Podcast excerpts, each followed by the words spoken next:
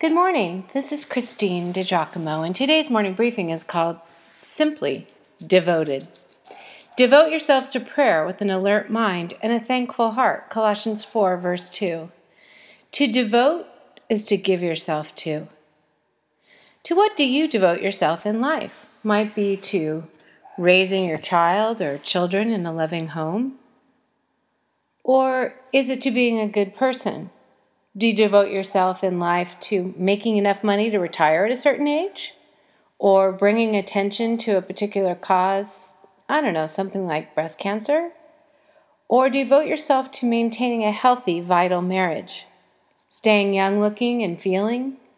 All of these, if we are devoted, require maximum effort on our parts in order to bring them about. Whereas God's call for us to be devoted in prayer is about our pressing into Him in such a way that He will act on our behalves. David wrote, Delight yourself in the Lord, and He will give you the desires of your hearts. What a concept!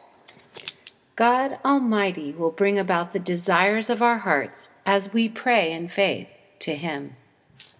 The words that Paul uses here in Colossians 4, verse 2 for devote yourselves is proskat tiriti, a Greek word, and is suggestive of a gritty determination not to give up until God's response comes. Devoted to raising proper children, carry them to the Lord in prayer and be relentless in praying for them.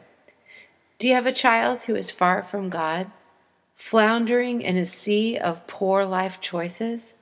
Devote yourselves to praying for her.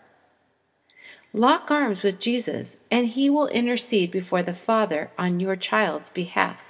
And be tireless in your prayer. Is your marriage strained, ready to break apart? How much time have you devoted to praying for your mate, to asking God to come and do what only He can do?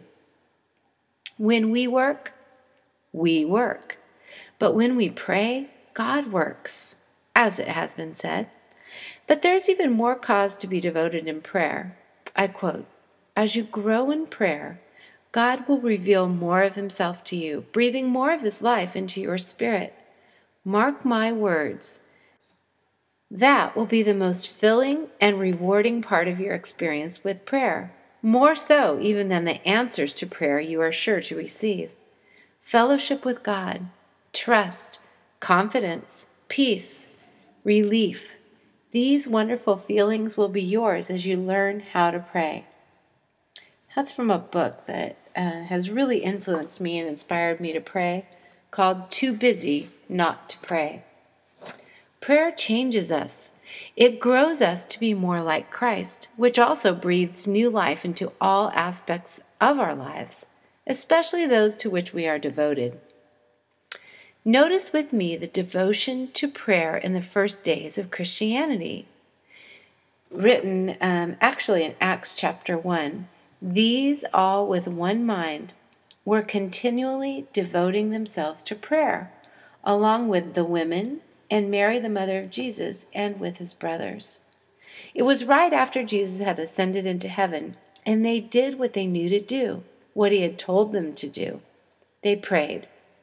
And as they prayed, the Holy Spirit bound them together.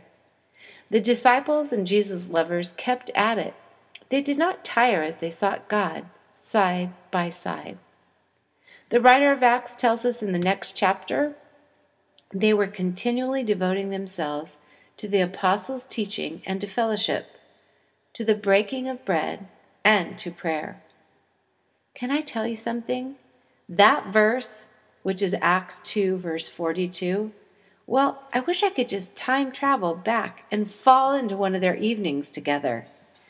Picture the men and women as they studied, prayed, ate together.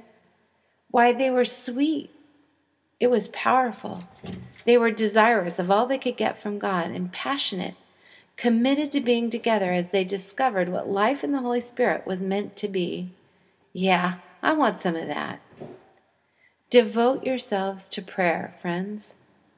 Prayer connects you with a holy, powerful, loving God who delights in communing with you and answering your prayers. If you'd like to read this, reflect upon it, or print it out, you can go to pastorwoman.com, click on Powerful Bible Teaching, Morning Briefings, and again, the title is Devoted.